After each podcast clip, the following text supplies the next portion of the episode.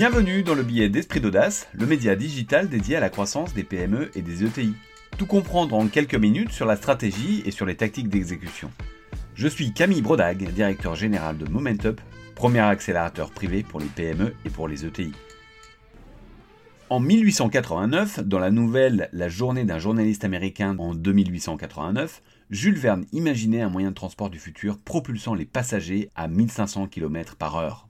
En 2013, Elon Musk imagine l'Hyperloop, un nouveau moyen de transport qui fait circuler les passagers dans des capsules propulsées dans des tubes à plus de 1000 km/h. Aujourd'hui, nous allons parler d'un entrepreneur incroyable qui a proposé une technologie de rupture dans le ferroviaire dans les années 60. Fermez les yeux. Imaginez-vous dans un train propulsé par une hélice sur une voie en hauteur, sans aucune friction avec les rails. Ce train vous permet de joindre Paris à Orléans en 20 minutes seulement, tout en ayant une vue incroyable. Ça pourrait ressembler à un rêve, et pourtant, c'était la promesse de l'aérotrain. Il y a 60 ans précisément, Jean Bertin déposait le brevet de cette innovation à mi-chemin entre le train et l'avion. Ce personnage clé de l'industrie du XXe siècle s'est entièrement dédié à l'innovation mécanique et aéronautique avec plus de 160 brevets déposés. Dans cette biographie mensuelle du billet d'Esprit d'Audace, nous allons donc parler d'un entrepreneur incroyable du XXe siècle, Jean Bertin. Né le 5 septembre 1917 dans Lyon, diplômé de l'école polytechnique puis de l'école nationale supérieure d'aéronautique, à la fin de la guerre, Jean Bertin rentre à la STECMA, c'est-à-dire Safran. Il y travaille en tant que directeur technique chargé des études spéciales sur les moteurs. Il dirigea notamment les travaux sur les réacteurs et sur l'inverseur de poussée, des technologies qui ont certes évolué, mais qui sont toujours utilisées dans la quasi-totalité des avions à réaction aujourd'hui. En 1956, à l'étroit dans une entreprise qui l'enfermait dans l'aéronautique, il fonde sa propre société débauchant au passage quelques ingénieurs et amis. Il crée donc Bertin et compagnie. Entrepreneur de génie, il se dote comme mission d'innover, d'innover, d'innover encore, et également de faire des ponts entre les industries, notamment apporter aux autres industries des innovations de l'aéronautique. Le développement de la société Bertin et compagnie se poursuit. Il innovera, créera par exemple un système anti-brouillard pour les pistes des aéroports, des dispositifs utilisant des réacteurs pour réchauffer l'air des pistes d'atterrissage, ils utilisaient quand même 1500 litres de kérosène par atterrissage. Disons que c'était une autre époque. Mais ces inventions ne se limitent pas là.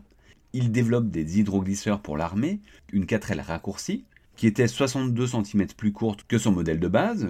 Donc cette voiture peut être considérée comme l'ancêtre de la Smart. Il s'agissait d'une 4L biplace qui se voulait abordable, fonctionnelle et facile à produire. En 1963, tout en poursuivant ses innovations, il entame sans doute le projet de sa vie.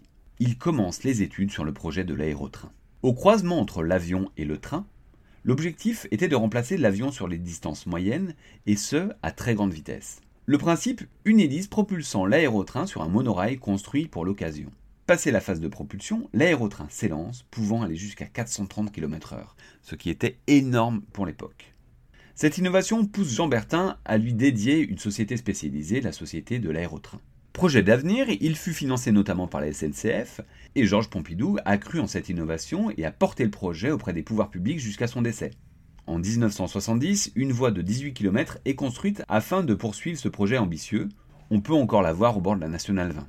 Jean Bertin et ses équipes élisent domicile à Chevilly, au nord d'Orléans, afin d'entamer les premiers essais sur ce monorail destiné à relier Orléans à Paris.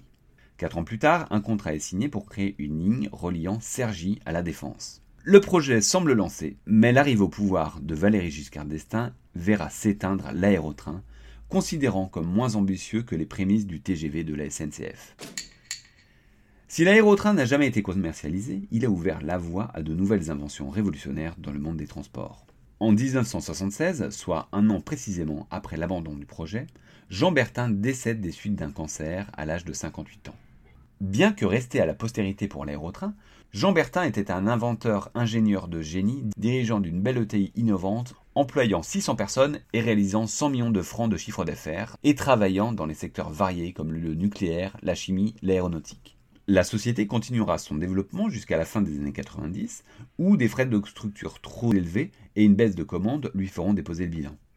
Début 99, le fonds LBO France et le groupe ECA, qui est une filiale de groupe Gorgé, appelée à l'époque Finuchem, reprennent l'activité sous le nom de Bertin Technologies, aux côtés du management et la relance. ECA cédera sa participation en 2008. Bertin Technologies reste une très belle ETI innovante qui réalise près de 100 millions d'euros de chiffre d'affaires, emploie à ce jour plus de 500 salariés et est aujourd'hui spécialisée dans la conception et la fabrication de systèmes et instruments de mesure, d'observation et de détection pour les applications critiques. Elle est présente en France, mais également en Allemagne, en Italie, au Royaume-Uni, en Suède et aux États-Unis. Merci pour votre écoute et à très vite. Ce billet a été réalisé avec Momentup, le réflexe croissance des PME et des ETI. Si vous avez une réflexion autour de la croissance de votre entreprise, parlons-en. Ce billet est disponible sur toutes les plateformes de podcast et relayé sur les réseaux sociaux, notamment sur LinkedIn.